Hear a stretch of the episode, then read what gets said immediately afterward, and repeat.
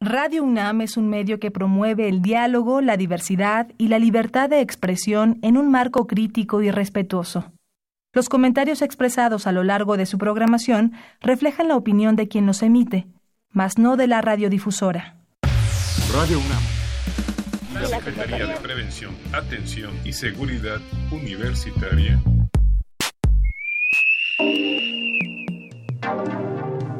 a través de la Dirección General de Atención a la Salud, presentan Confesiones y Confusiones.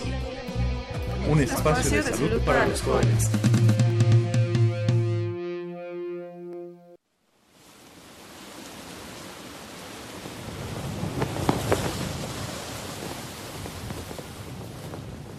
Tengo recuerdos, siento sueño es ver de nuevo todo a mi alrededor. Tanto que hicimos y todo lo que hemos vivido, sabes, fue cosa de dos, que lo sé. Smoking if you got it, cause it's going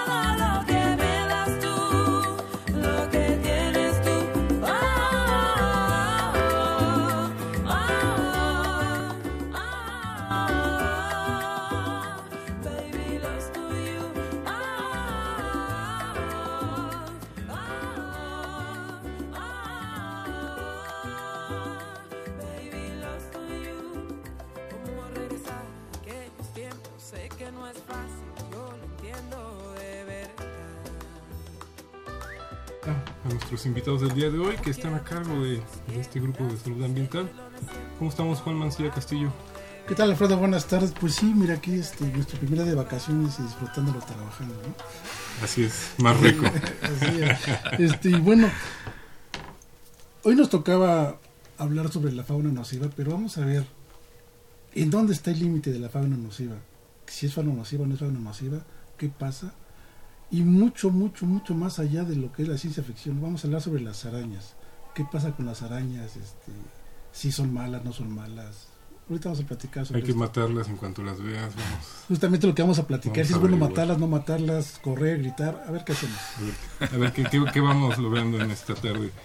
Eh, es, es, un placer, eh, Juan Mancilla Castillo. Él es jefe del Departamento de Salud Ambiental y viene, como siempre, con su, con su gran equipo que siempre nos traen temas eh, muy interesantes y que, y que causan este, muchas muchas dudas en nuestros queridos radioescuchas. Faludines Obando Pina. Pinto, perdón, ¿cómo estamos? Hola, muy bien, pues aquí emocionadas con el tema para aprender y ahora sí que quitar todos los mitos que hay alrededor de las arañas. Que son bastantes, ¿no? Que a veces ni, ni la culpa tienen. Eh, Roberto Carlos Álvarez Muñoz, ¿cómo estamos? Alfredo, buenas tardes. Todos ustedes médicos, veterinarios o tecnistas. Y bueno, le vamos dando el paso a nuestro invitado especial la tarde de hoy, al maestro en ciencias biológicas. Sí. Eh, Diego Barrales Alcalá, ¿cómo estamos? Alfredo, ¿qué tal? Buenas tardes, muy bien, afortunadamente. Nos da gusto que nos, que nos visites. Oh, muchas gracias por invitarme, de verdad, estoy muy emocionado de estar aquí con ustedes. Y el tema en particular, este, me imagino por tu, por tu preparación, por tu profesión, pues estás, este, vienes a defender el puesto. Vengo a defender el puesto. es una muy buena forma de decirlo. Sí, de hecho, em, este, esta invitación, gracias Inés por la invitación, Inés estuvo encargando precisamente de contactarme y de invitarme, se dio precisamente por una cuenta en Twitter que está siendo muy activa, que habla de estos temas, habla de, los temas de los arácnidos, de las arañas, aracranes y otros eh, animales de ocho patas. Y créeme que ha tenido una aceptación y un recibimiento enorme, increíble. Es eh, bastante interesante saber o ver cómo es que, existen todos estos mitos todos estos eh, temas alrededor de las arañas y cómo hay un desconocimiento bastante grande. Estaban este, comentando por aquí, Juan, si son buenas o son malas las arañas. Eh, eso también ha llegado algunas veces a la cuenta y ha, precisamente eh, llegado ese tipo de, comentarios si son buenas o malas las arañas. Y pues al final de cuentas ni buenas ni malas, no son animales. Son seres vivos finalmente Así con los que tenemos que compartir. Pues compartimos, sí, de hecho compartimos y, y a veces mucho más allá de lo que creemos o de lo que queremos. ¿no? Algunas veces pensamos, bueno, estoy en mi casa y estoy lejos de la fauna, pero en realidad la fauna está ahí. Y hay estudios que se han hecho en la Ciudad de México, en hogares, que han registrado arriba de 80 especies dentro de las casas. Dentro de las dentro casas. De las casas sí. Hay algunas de estas especies que están directamente relacionadas con las actividades de, los, de las personas eh, y que de hecho llegan a presentar patrones de distribución junto con las personas. Las o personas si se mueven. Ahí es porque estamos nosotros. Y se mueven junto con las personas estas especies. Vamos avanzando, pero regresemos un poco porque pues se habla de bichos, de, de, de insectos, de, de, parásitos, de cosas raras. Uh -huh. Y así se dice de las arañas, ¿no? Uno ve un algo pequeño que se mueve con muchas patas y seguro es una araña. Es una araña, sí. Fíjate que hay aquí una, una gran, por así decirlo, confusión de que las personas piensan que las arañas son insectos o que los insectos son que son dentro del mismo plano este, de organización. Y no hay una clara diferencia eh, entre los insectos y las arañas. Las arañas son arácnidos, eso sí es una buena forma de, de mencionarlo. Y los arácnidos son artrópodos al igual que los insectos. Artrópodos. Exacto. Que van a tener estas patas articuladas, por así decirlo. Van a ser invertebrados, van a tener un exoesqueleto. Quiere decir que esto, este exoesqueleto es la forma de darle su sustento al cuerpo del animal. Entonces, las arañas van a tener ocho patas, cuatro pares, van a tener un par de pedipalpos. En las arañas son como unas patitas muy pequeñas enfrente de lo que serían los colmillos o los quelíceros. Pedipalpos. Pedipalpos. Okay. Y de manera analógica, por así decirlo, eh, en los alacranes estos pedipalpos van a ser las tenazas. Entonces es una buena forma de poder ubicar a los arácnidos. A diferencia de los insectos, los insectos van a tener seis patas, tres pares de patas, van a tener antenas, van a tener alas y van a tener el cuerpo segmentado en tres partes. Entonces una buena forma de poder eh, empezar a diferenciar a estos animales es contando patas. Vamos a contar patas, si contamos ocho, bueno, pues ya, ya no tenemos un arácnido. Y si contamos seis o lo vemos alas o antenas, entonces tenemos un insecto. No, sí. Esto también es bien importante porque eh, dentro de la vorágine de cosas que suceden en las redes sociales, eh, me imagino que a todos nos ha llegado en algún momento una imagen eh, de algún meme o algo por el estilo con un alacrán con alas.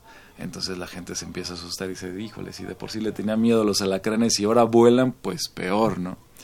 Pero si recordamos que los arácnidos no van a presentar alas, pues entonces sabemos que eso es una gran mentira. Y podemos empezar a diferenciar este tipo de cosas, ¿no? Podemos empezar a, a quitarnos esos miedos que se nos empiezan a meter precisamente por experiencias o por eh, chismes, por historias que nos llegan y, y, demás. Entonces vamos conociendo a los arácnidos, ocho patas, sin antenas, sin alas, cuerpo segmentado en dos, en la mayoría de los casos, porque hay el caso de los opiliones, que es uno de los órdenes de arácnidos.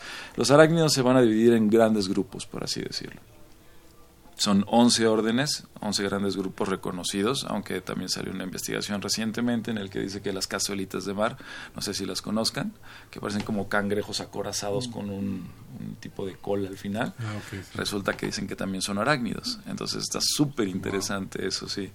Pero bueno, eh, en censo estricto, 11 órdenes, 11 grandes grupos, uno de ellos son las arañas como tal, otros son los alacranes, otros son eh, los tendarapos, que les dicen limpiacasas, que son del orden Amblipigi, y otros son los opiliones. Los opiliones son, para ubicarnos, serían las bolitas con patas, básicamente, porque algunas veces vemos una bolita con patas y decimos es una araña patona. O sea, como que dicen la que siempre dibujan en las caricaturas. Sí, sí, o sea, de... pensemos que las arañas están divididas en dos partes, es el prosoma y el opistosoma. Prosoma sería la cabeza, el opistosoma sería pues la cola, entre comillas, obviamente.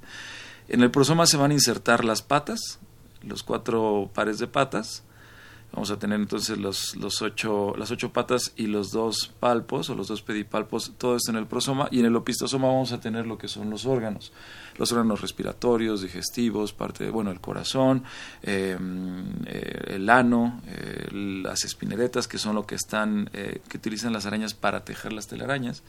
Y tenemos esa clara, esa clara separación, las dos partes. Pero en los opiliones este, esta separación no se da, entonces se da pero no está tan marcada y se ve como si fuera una sola bola. Entonces tenemos una bolita con las ocho patas y no vemos la, la, cintura, por así decirlo. Esa también es una forma de poder diferenciar a los opiliones de las arañas. Si tienen cintura, son arañas. Si no tienen cintura, pues entonces son opiliones. Pues, ah, perdón, continúa, adelante, No, no, no, adelante. Creo que me, me, puedo ir sobre esto. ¿eh? Podemos extender mucho, pero sí. Está, muy, muy interesante, la verdad. Eh, vamos a ir avanzando poco a poco, pero vamos invitándolos para que se comuniquen al 5536 8989. Les recordamos que por ahí está Almadelia Vergara Rivera y Lili Stephanie Páez Moisen, quienes nos vienen acompañando. Ellos son este nuestros médicos eh, en, servicio. Regresamos con ustedes, estamos aquí en Confesiones y Confusiones. Les recordamos que nos pueden escribir a, Facebook Confesiones y Confusiones o a Twitter Confesiones-bajo.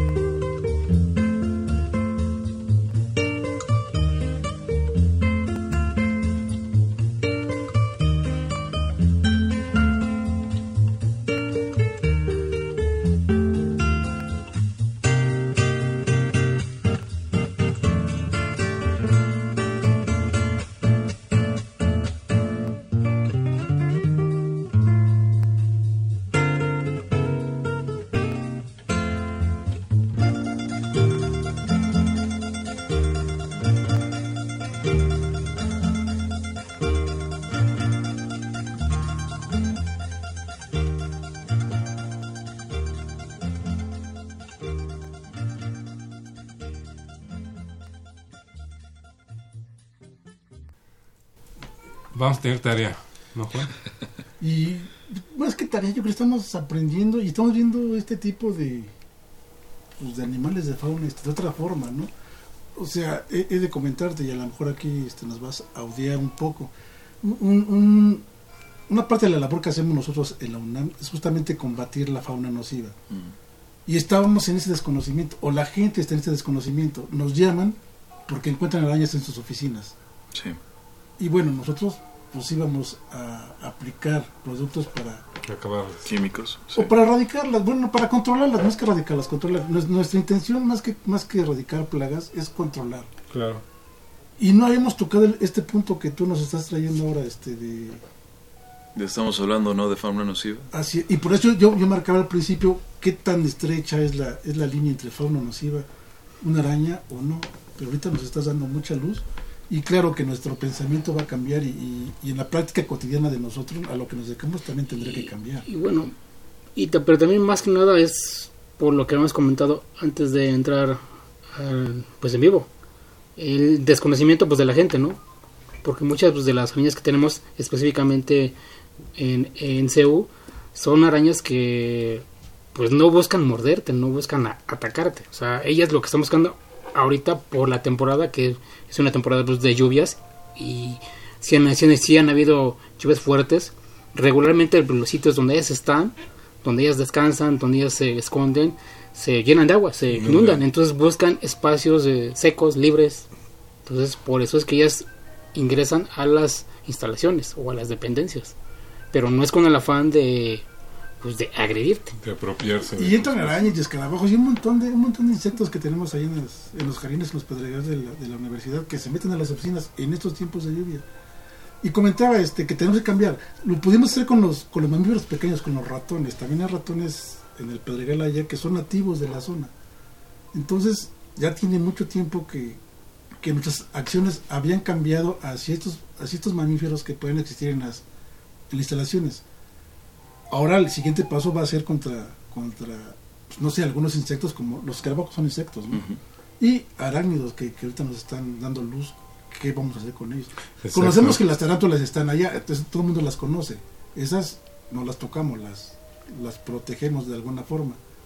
Pero las que podemos encontrar en las esquinas de, de las paredes, en las cortinas, pues es diferente, ¿no? Pues sí, es, es esto. eh, eh, es- entramos en la parte un poco difícil aquí con Diego porque ya está serio se puso. No, fíjate que estoy pensando, es que em, si nos vamos por cuestiones de definición, eh, no es fauna nociva, ¿no? tampoco son plagas. Las plagas son las que están causando eh, daños eh, económicos, sobre todo, a la actividad humana. Esos animales están de manera natural, se, se presentan de manera natural en espacios tanto citadinos como en el campo, pero mm, más allá de, de poderlos definir como una fauna nociva o no, yo no lo, de- yo no lo haría de esa forma, sería más bien el cómo la gente los está eh, aceptando, los está viendo, los está eh, pues, traduciendo, ¿no? Estaban comentando ahorita el caso de los arácnidos en Ceú. En Ceú es común ver eh, especies de tarántulas caminando a ciertas horas del día. En la Ciudad de México hay dos especies registradas de tarántulas, tarántulas autóctonas, por así decirlo. No tanto endémicas, bueno, alguna de ellas me parece que es Semirragus chilango. ¿Qué nombre ¿Ah, sí le pusieron? Sí, ¿qué nombre le pusieron? y la otra es una, una tarántula que se llama Phonopelma anita hoffmanae, que le dedicaron a la doctora Anita Hoffman, que fue impulsora de, la, de en México. Entonces, si cambiamos el, enfoque, si en lugar de decir, híjole, qué arañota se metió en mi casa y, y una tarántula, bueno, seguramente me va a matar o algo, ¿no? Si me muerde, me, me voy a morir. Si cambiamos el enfoque y pensamos, mira, estoy viendo una de las dos especies que se encuentran en la Ciudad de México, que son especies que no son de importancia médica, quiere decir que el veneno por sí mismo no causa una, un daño a la salud humana pues igual y podemos verlo de otra forma, ¿no? Y quizá ya no estemos pensando tanto en, en erradicarlas, en matarlas, en decir es fauna nociva, sino quizá hasta sería eh, afortunado estar viendo eso, ¿no? Yo, por ejemplo, nunca en, en la vida he visto un Ragus chilango en vivo. O sea, yo he visto fotos, he visto especímenes fijados en la colección, pero nunca las he visto en vivo. Son animales bastante difíciles de encontrar. Se encuentran ahí en la reserva del Pedregal, en Ciudad Universitaria. ¿Son las negras? No. Eh, son unas pequeñas negras, pero tienen un parche un poco este brilloso en, en el opistosoma. Las que generalmente vemos en Ceú son unas negras un poco grandes con el opistosoma rojo. Son los machos de la, de la especie Phonopelmanita humanae. Entonces, creo que aquí el, problema de base es cómo nosotros interpretamos a las ciudades. Y, y es algo que, que ha venido pasando en mi cabeza y que he venido platicando, platicando con diferentes personas, de cómo queremos que las ciudades estén exentas de naturaleza. Y pensamos que una ciudad debe de estar libre de cualquier animal, salvo que sean perros, gatos y eh, quizá aves. Y vemos a las ratas como fauna este, invasora o nociva, que en algunos casos se podría pensar que las ratas sí pueden llegar a, a producir cierto detrimento a la, ci- a la salud humana por el tipo de hábitos que tienen. Pero bueno, este estamos en, en- en- en otro tema, ¿no? Estamos hablando ahorita de los artrópodos. Sí, sí, no, no vamos a acabar. Exactamente. Entonces, pensamos que las ciudades tienen que estar exentas de esto y, y muchas veces llegan consultas a la, a la cuenta en Twitter que dicen, es que me encontré este alacrán y estoy en la ciudad y, y ¿por qué no? Porque nunca he visto un alacrán, no debo de, estar viendo alacranes. Y no es cierto, o sea, la, la Ciudad de México también tiene eh, registro de dos especies naturales de la Ciudad de México, de alacranes que no son de importancia médica tampoco. Y entonces, más bien es el desconocimiento, o sea, qué es lo que nosotros queremos o, o- entendemos de las ciudades y cómo queremos quitar todo lo natural y llenar todo de concreto, llenar todo de, de plantas exóticas, de ornato, de nuestros perros, nuestros gatos, nuestros hurones, porque también ha llegado algunas veces consulta de, estoy muy preocupado por mi hurón porque me encontré un alacrán. Entonces, es, es, sí es un poco difícil cambiar ese switch, el, el, saber que las ciudades también tienen su fauna, tienen su flora este, nativa y que es parte de este sistema, ¿no? Nosotros estamos obviamente dentro de una ciudad, no podemos eh, rehuir de ella ni podemos renegar de ella, sería ir en contra de lo que es la misma ciudad, pero también tenemos que tener ese tipo de visión un poco más abierta pienso que si, si logramos tener eso, entonces podemos dejar de ver estos animales como invasores, como fauna nociva. Eh, en el caso de las violinistas, la gente sigue pensando que están invadiendo México. Pues les tengo una noticia, las arañas violinistas estaban aquí desde hace mucho tiempo. Bueno, pero además este, sí nos han invadido, pero vía virtual, diría yo. Sí, sí, ahí sí hemos tenido una invasión, sobre todo de nuestros miedos, ¿no? Eh, la red social, las redes sociales están llenas de imágenes, eh, debo decir, un poco grotescas de casos de los oxelismo que se han complicado y que son duros de ver. O sea, es cierto que estos animales pueden causar en algunos casos, en algunos casos específicos, este tipo de reacciones, pero nos hacen creer o llevar, nos llevan a pensar que todos los incidentes relacionados con estas arañas van a derivar en eso. Entonces es obvio crecer con un miedo hacia ellas, ¿no? Decir, híjole, pues si esa araña va a hacer que me corten la mano, que me corten el pie, pues es sumamente mortal y...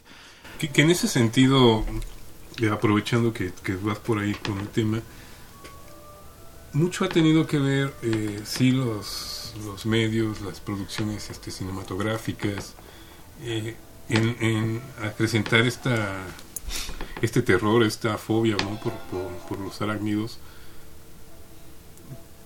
Pero tiene un origen finalmente, ¿no? O sea, eh, se entiende que como seres vivos cada uno tenemos nuestras formas de sobrevivir, de, vivir, de reproducirnos, etcétera. Y en el caso de las arañas se han creado también muchos mitos alrededor con base en cuestiones naturales, como eh, la reproducción, qué sucede con los machos, etcétera. Sí, eh, mira, hay, hay dos vertientes grandes de origen hacia lo que es el miedo, la aracnofobia. Al menos esas son las que yo he estado leyendo y he estado eh, tratando de comprender porque es un tema recurrente en las consultas que se me hace. Uno es el, el origen eh, innato, lo que nos están este, transmitiendo como de herencia, por así decirlo, lo que se nos va quedando en el en el, ¿qué será? Es como un tipo de instinto. Y hay, hay formas de poder eh, rastrear esto, ¿no? O sea, si es algo adquirido o es algo que tenemos de nacimiento. Y eso se hace, bueno, han hecho varias pruebas psicológicas respecto a eso para saber cómo es que reaccionan las personas. Y bueno, el único tamiz que tenemos completamente limpio son los bebés. Entonces se, ha hecho con, con, infantes, con menores de seis meses, se han hecho pruebas en las cuales se les ponen eh, imágenes de animales, de arañas, de serpientes, de flores, que tienen cierta similitud en tamaño y en color, y han estado midiendo precisamente las reacciones, ¿no? Eh, cómo reacciona la pupila, cómo reacciona eh, la respiración y demás. Y resulta que los bebés sí tienen una reacción este, hacia las arañas diferente hacia lo que serían las flores. Entonces eso nos puede estar diciendo que sí es algo que, que viene heredado pero también se han hecho con grupos más grandes eh, de personas con, con, edades más grandes controles sobre se les pregunta qué es lo que tienen miedo de las arañas, ¿no? Eh, cuáles eh, las cosas que, les asustan y resulta que son miedos que, derivan a veces hasta en lo pues quizás hasta lo gracioso, ¿no? Que pueden pensar que una araña como la que tenemos aquí pueden derribarlos, que los pueden alcanzar si ellos se echan a correr y los alcanza la araña y los puede derribar y los va a atacar. Entonces son cosas que se van aprendiendo precisamente de las grandes producciones. ¿no? Y, y entonces tenemos estas dos grandes vertientes que nos están generando este miedo y después tenemos eh, mitos que se empiezan a, propagar eh, con gran facilidad. Uno de ellos es, por ejemplo, que todas las arañas al momento de reproducirse se comen al macho. Y la gente dice, bueno, pues este pobres de ellos, ¿no? Se los van a comer siempre, pero eso es mentira, o sea, eso no siempre se da, no siempre se da este tipo de canibalismo sexual. En algunas especies se llega a dar, y de hecho en algunas especies se tiene como eh, contemplado o, se, tiene la teoría de que el macho voluntariamente busca que la hembra lo devore para poder asegurar a su progenie, para poder asegurar a este, sus, sus descendientes, sus hijos. Y hay otros machos que tienen otro tipo de, conductas. Hay machos que, eh, hablando de los pedipalpos, en las arañas, en los machos se tienen las estructuras sexuales con las que están inseminando a las hembras. Entonces lo que hacen estos machos es al momento de introducir estas estructuras en las estructuras sexuales de las hembras, rompen las, puntas de los pedipalpos bloqueando ya el, conducto. Entonces de esa manera se asegura que ningún otro macho va a llegar a reproducirse con la hembra, pero también quiere decir que el macho dejó de ser, eh, por así decirlo, biológicamente útil porque ya no se puede seguir reproduciendo, porque ya perdió estos, eh, este, estas estructuras con las que se puede reproducir.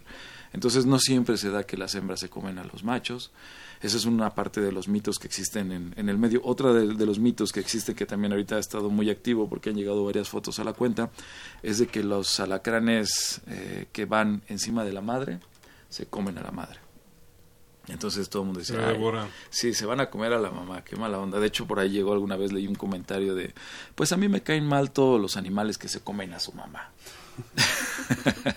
Entonces, eh, pues yo, es otro de los mitos que es, es mentira, los, los alacranes, eh, las crías, los juveniles no se comen a la mamá en ese momento de su vida los alacranes son sumamente frágiles, son sumamente vulnerables, no tienen ni siquiera eh, el cuerpo endurecido de tal forma que puedan picar a, alguien para defenderse o a algún depredador para defenderse, y lo que hacen es que suben a la madre para que la madre los cuide, los proteja, hasta que puedan valerse por sí mismos, que son aproximadamente en dos semanas. En dos semanas entonces ya tienen el cuerpo un poco endurecido y se pueden bajar de la madre y hacer su vida. Y si no se bajan y si no se van, entonces sí se pueden convertir en alimento, pero de la madre. Exacto. La madre sí se los puede comer. Al revés. Así es.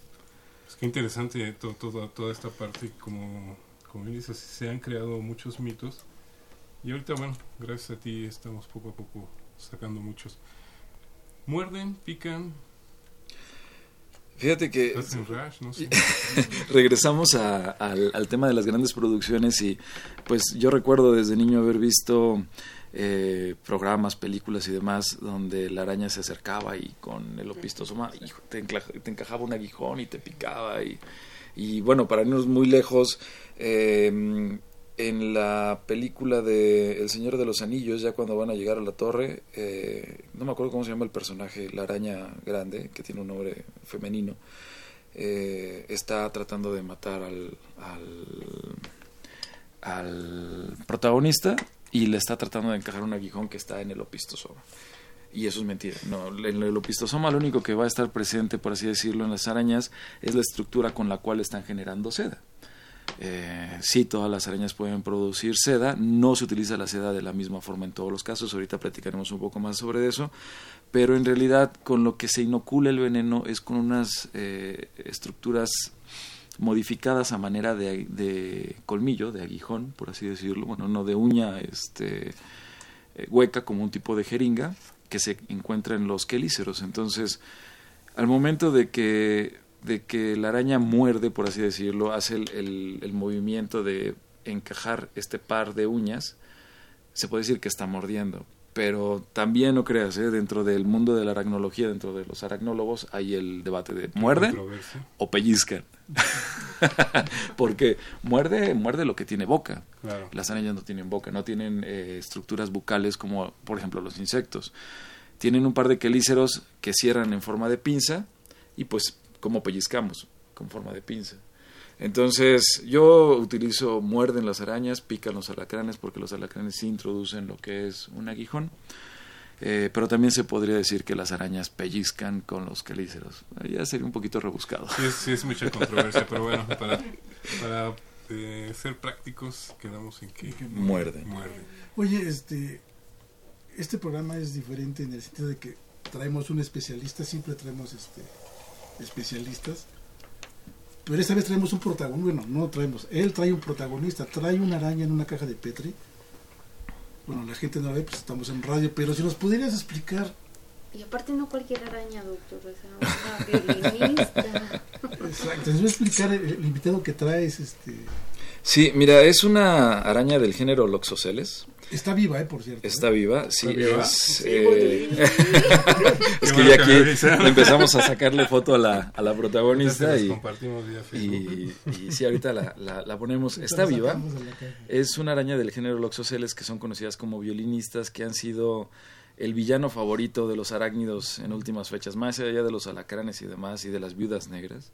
Está la, violinista, la gente sí las ubica como algo sumamente mortal, sumamente peligroso, sumamente agresivo. Y en realidad eh, son arañas que son peligrosas porque su veneno es bastante activo eh, y puede producir cierto tipo de reacciones en las personas, pero son animales tímidos, son animales huidizos, son animales que no buscan atacar. De hecho, ninguna araña como tal, ningún arácnido como tal, y pienso yo que esto se puede extender hacia otros grupos de animales, busca atacar por atacar a las personas. Eso, eso de estar atacando agresivamente a alguien por atacar creo que se da en, en animales como nosotros, como los humanos. Me parece que también hay otro tipo de, de, de animales cercanos a los humanos, pensemos en los chimpancés que también pueden tener este tipo de agresión, pero en los artrópodos no. Una araña, es más, podríamos sacar esta araña de la caja Petri y ponerla en la mano y no nos mordería, a menos de que estuviéramos apre- apretándole y, y tratando de hacerle daño. Entonces, la araña, defensa, la araña se puede estar defendiendo precisamente. Entonces, esta araña en particular fue colectada en la Ciudad de México, en la parte sur de la Ciudad de México. Hay poblaciones ya establecidas en la Ciudad de México, tanto en el centro como en el sur y en varias delegaciones. Realmente no es tan raro encontrar una araña violinista. La pregunta que nos ha surgido, la pregunta que está en el aire y que hemos estado tratando de responder y que de hecho se está llevando una investigación en Tlaxcala por parte de, el laboratorio de aracnología de, de es el laboratorio de tejidos y uso de no recuerdo ahorita bien, es algo del IBE relacionado ahí a, Tlaxcala, es saber si estas arañas llegaron como una especie invasora a la Ciudad de México o si se encontraban ya en la Ciudad de México.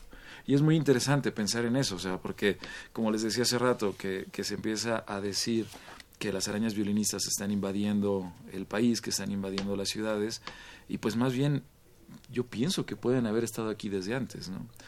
Y pues obviamente eh, empiezan a decir las personas o empieza a surgir la pregunta, bueno, si estaban aquí desde antes, ¿por qué no las habíamos visto? porque ahora sí las estamos viendo. Bueno, pues yo les puedo contestar que eso es gracias a las redes sociales y precisamente al miedo que se ha desatado. ¿Qué, era lo que yo te iba a preguntar? ¿Realmente las estamos viendo apenas? Digo, sí, gracias a las redes sociales, pero es un hecho que en las casas...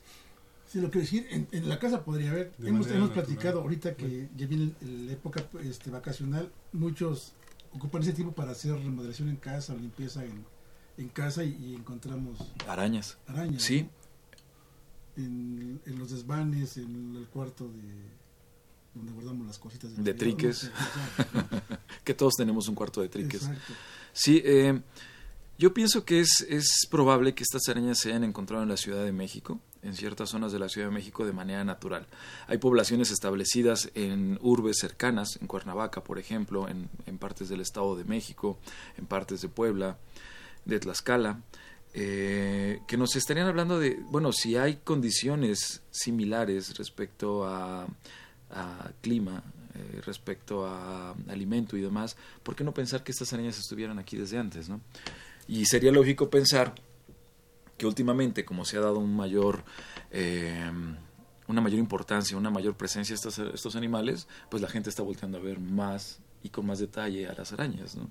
Entonces, puede ser que una araña que siempre ha estado ahí, que decimos, eh, pues la araña, ahora le sacamos una foto y nos dicen, bueno, esa es una violinista. Entonces decimos, Dios mío, estoy viviendo con una violinista, ¿no?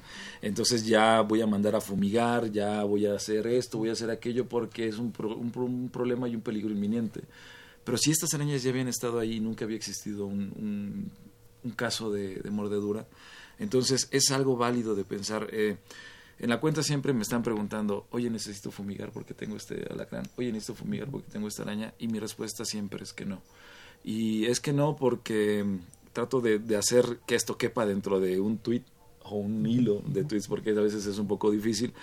Es que no porque cuando fumigamos, eh, no solamente estamos acabando con la microfauna de nuestra casa, sino que también estamos haciendo unas cadenas que, que pueden ser cadenas de muerte ¿Qué pasa cuando eh, matamos a un animal que después se vuelve el alimento de otro animal? Pensamos en un ave que se está comiendo a un insecto, a un grillo. Pues entonces estamos llevando ese, ese veneno a otros lugares, ¿no? a otros niveles.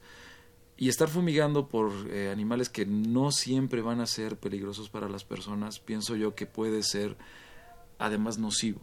El caso particular de esta araña, se los voy a tratar de contar brevemente. Eh, la persona de la casa de donde se fue colectada tiene problemas respiratorios.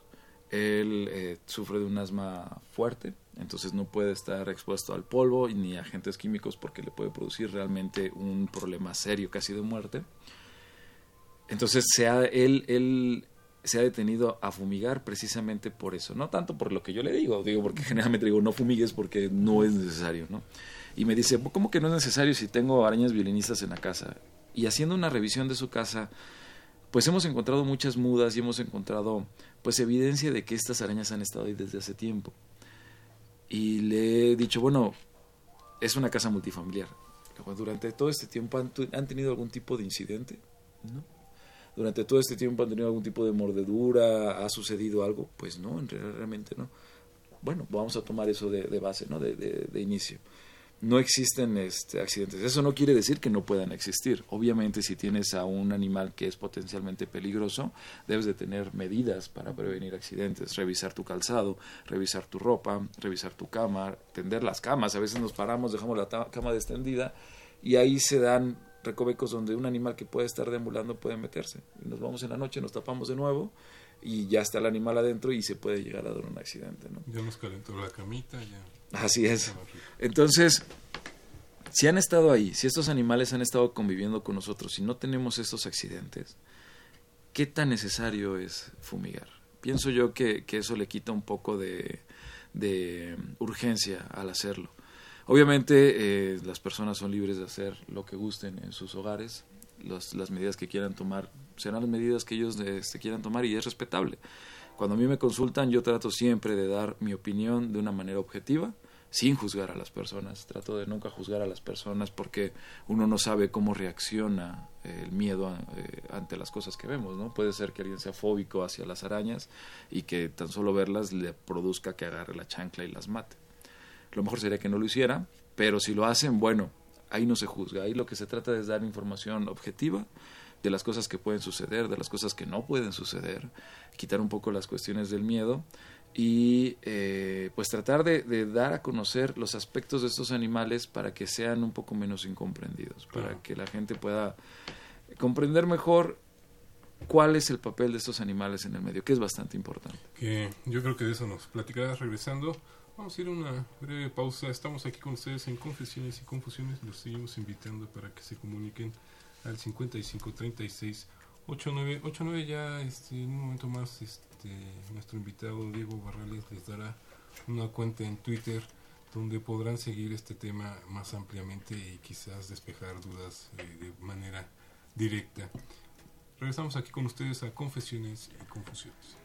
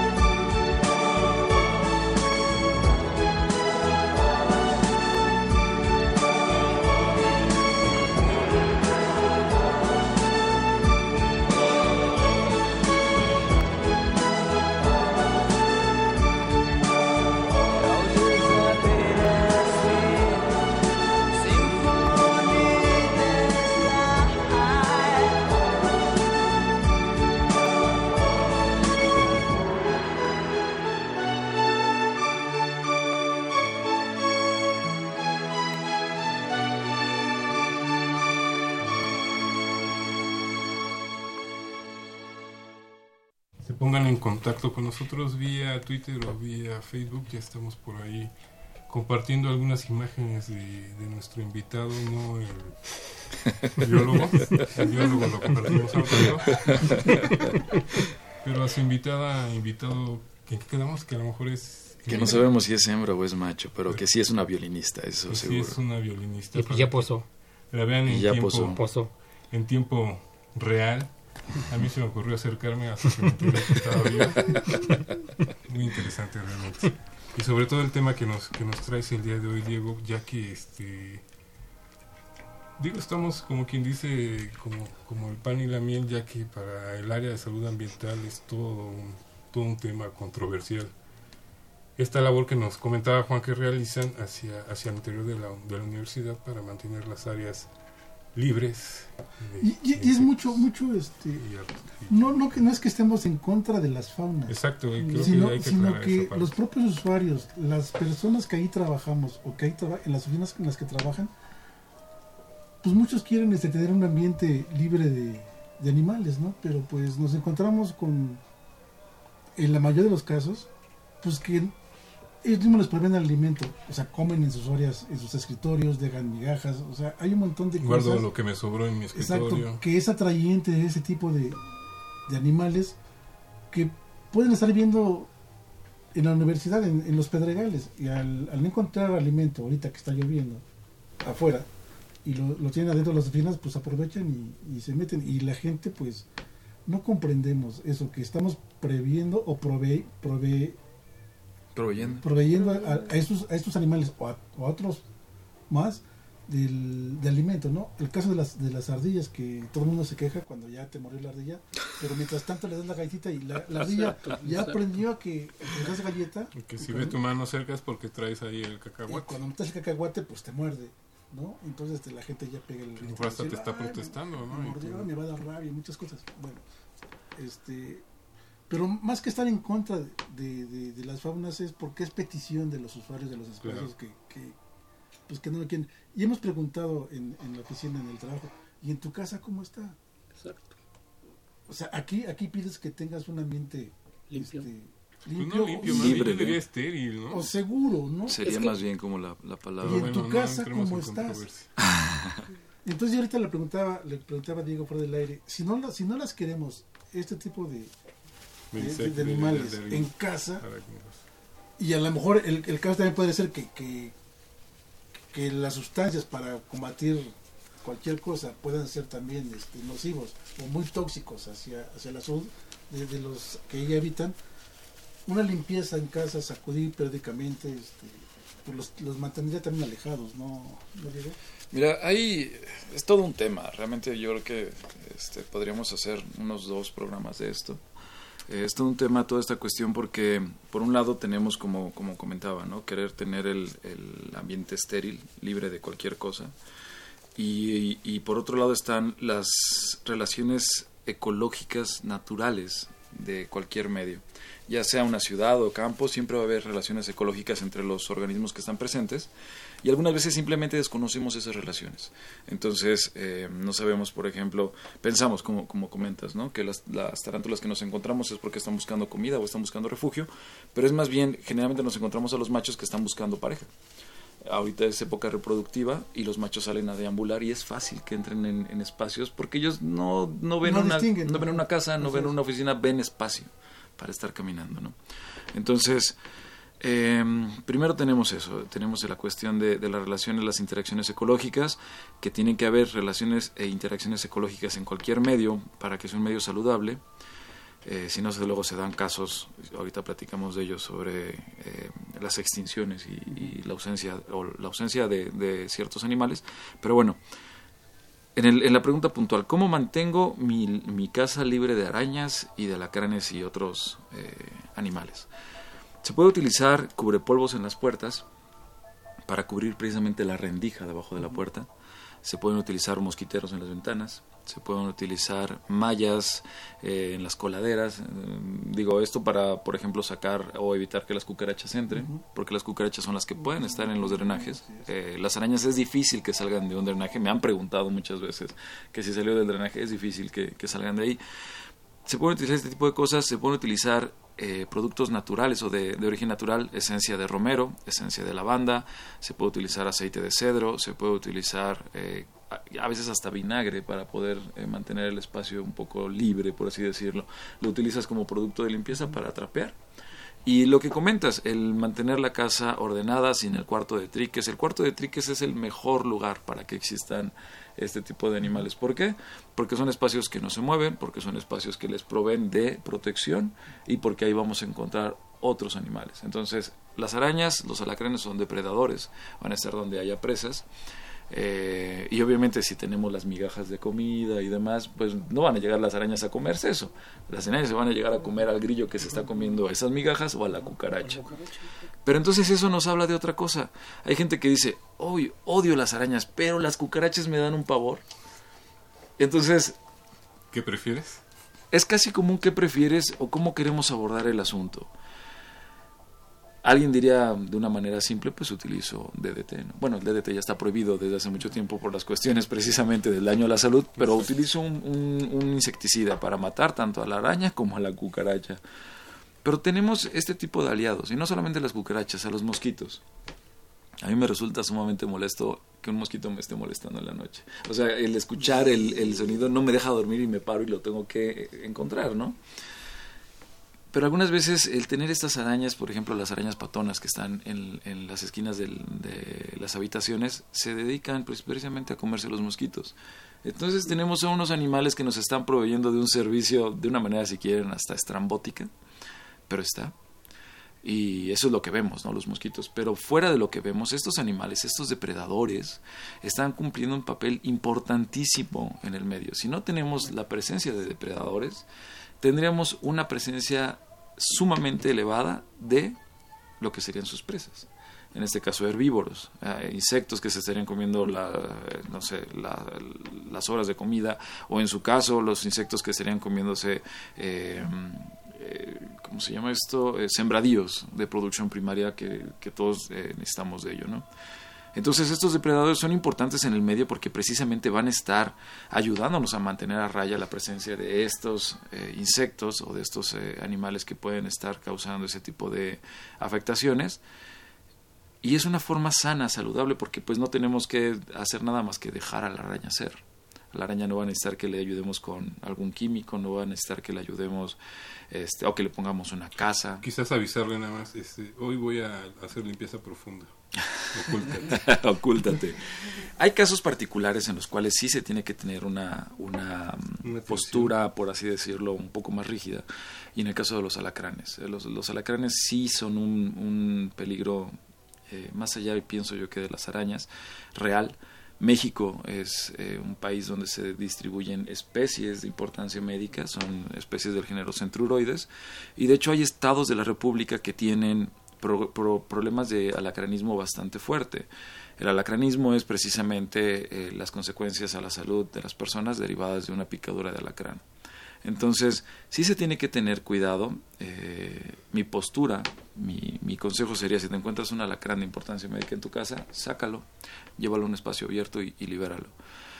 Y hay mucha gente que dice, ¿para que pique a otra persona? Para que pique al perro o al gato, no, mejor lo mato. O sea, si es un alacrán que nos va a hacer daño, lo mato.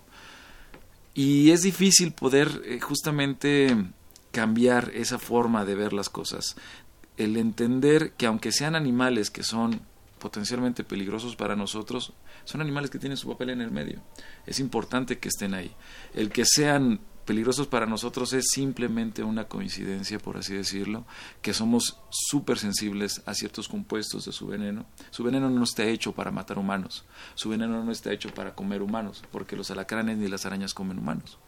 Pero nosotros somos sensibles a compuestos de su veneno. Entonces, el que sea de esa forma, los, los convierte en animales altamente incomprendidos, ¿no? Entonces pensamos que como esta que tenemos aquí, la violinista debería de morir porque si la llego a molestar o si se llega a dar un accidente me puede causar un daño a la salud y pues primero está mi salud o primero está la salud de mis perros o de mis gatos. Entonces es difícil. Yo entiendo que es una, es una postura difícil, es un punto de, difícil en el cual nos, nos debe de costar trabajo, nos cuesta trabajo poder cambiar esa visión, pero sí se puede. Sí se puede y, y empieza por saber por entender que estos animales tienen su derecho y su papel en el medio. Que en ese sentido, y aprovechando aquí la presencia de los médicos veterinarios, yo les preguntaría, en el caso de las mascotas, ¿qué se reporta más? ¿Problemas de garrapatas o de piquetes de alacrán y araña? No, pues garrapatas. Garrapatas, Sí, garrapatas, pulgas. Pulgas. Otro tipo de, de insectos, ¿no? Pero bueno, eh, creo que este tema se nos va a quedar medio trunco. Sí, nos hace falta tiempo. Pero... Vamos a tener que invitar nuevamente a Diego Barrales. Ah, las veces que me inviten yo en vengo con momento. muchísimo gusto. Pero compártenos a dónde te pueden localizar los que nos están escuchando. Ok, eh, tengo una cuenta en Twitter que se llama, el nombre es Soy Aracnólogo, pregúntame lo que quieras. es un nombre gracioso. Y el arroba es arroba arachno guion bajo cosas. A ver otra vez. Arroba. Arroba arachno Con... A-R-A-C-H N-O Ajá. arachno guion bajo cosas. Perfecto. Entonces, eh, ahí estoy eh, atendiendo, respondiendo las consultas de la comunidad. Es una comunidad muy grande. Le mando saludos a todos los que estén escuchándonos en este momento, derivado de, este programa en la cuenta. Eh, es una comunidad bastante grande, es una comunidad que afortunadamente no solamente se, se encuentra en México, tenemos participación de gente de España, de, de Sudamérica, Argentina, Chile.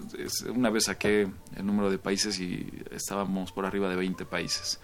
Está impresionante, es impresionante ver la- el número de consultas que llegan y el número de animales que comparten. Es muy interesante ver esa, esa diversidad.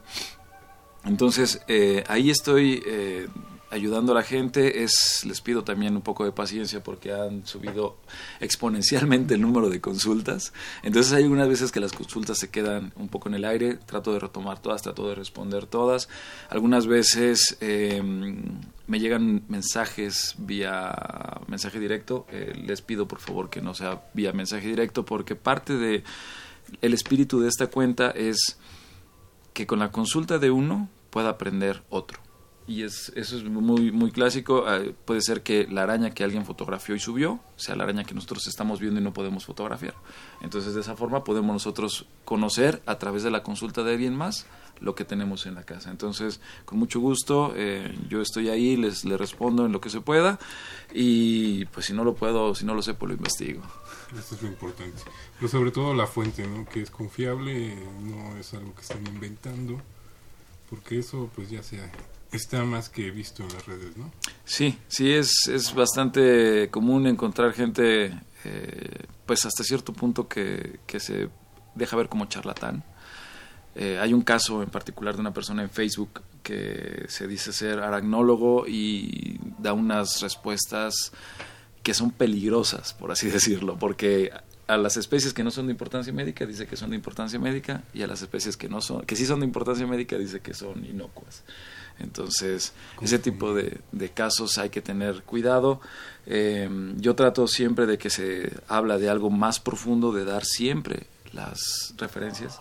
Ah, tengo algunas láminas informativas dentro de la cuenta de cómo reconocer arañas, cómo reconocer síntomas y vienen las referencias precisamente para que la gente, la gente pueda también hacer su, su parte de investigación. Claro, no quedarse con lo que una persona está diciendo. Es, la cuenta está abierta siempre a, también a la al intercambio de, de, de, ideas.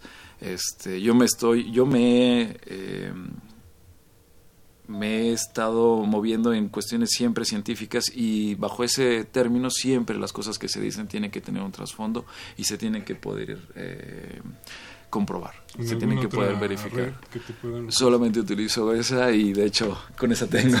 Suficiente. sí. Pues ha sido un placer que haya estado con nosotros, biólogo, maestro en ciencias, Diego Barrales Alcalá. Te agradecemos realmente, nos ganaste con el tiempo.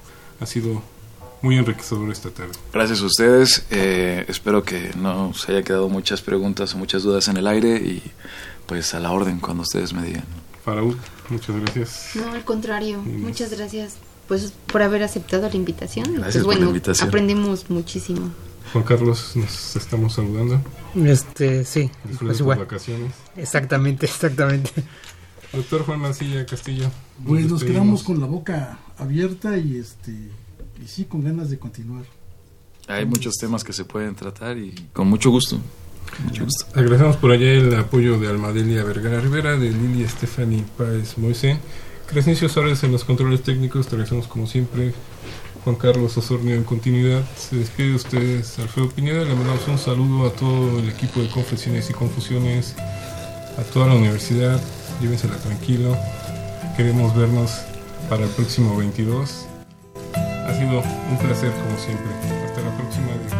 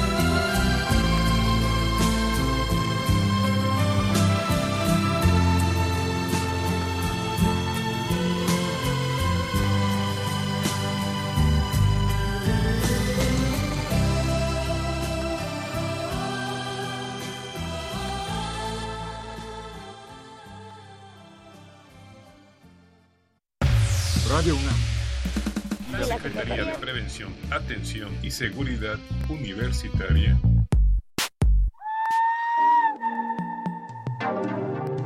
A través de la Dirección General de Atención a la Salud. Presentaron. Confesiones y confusiones.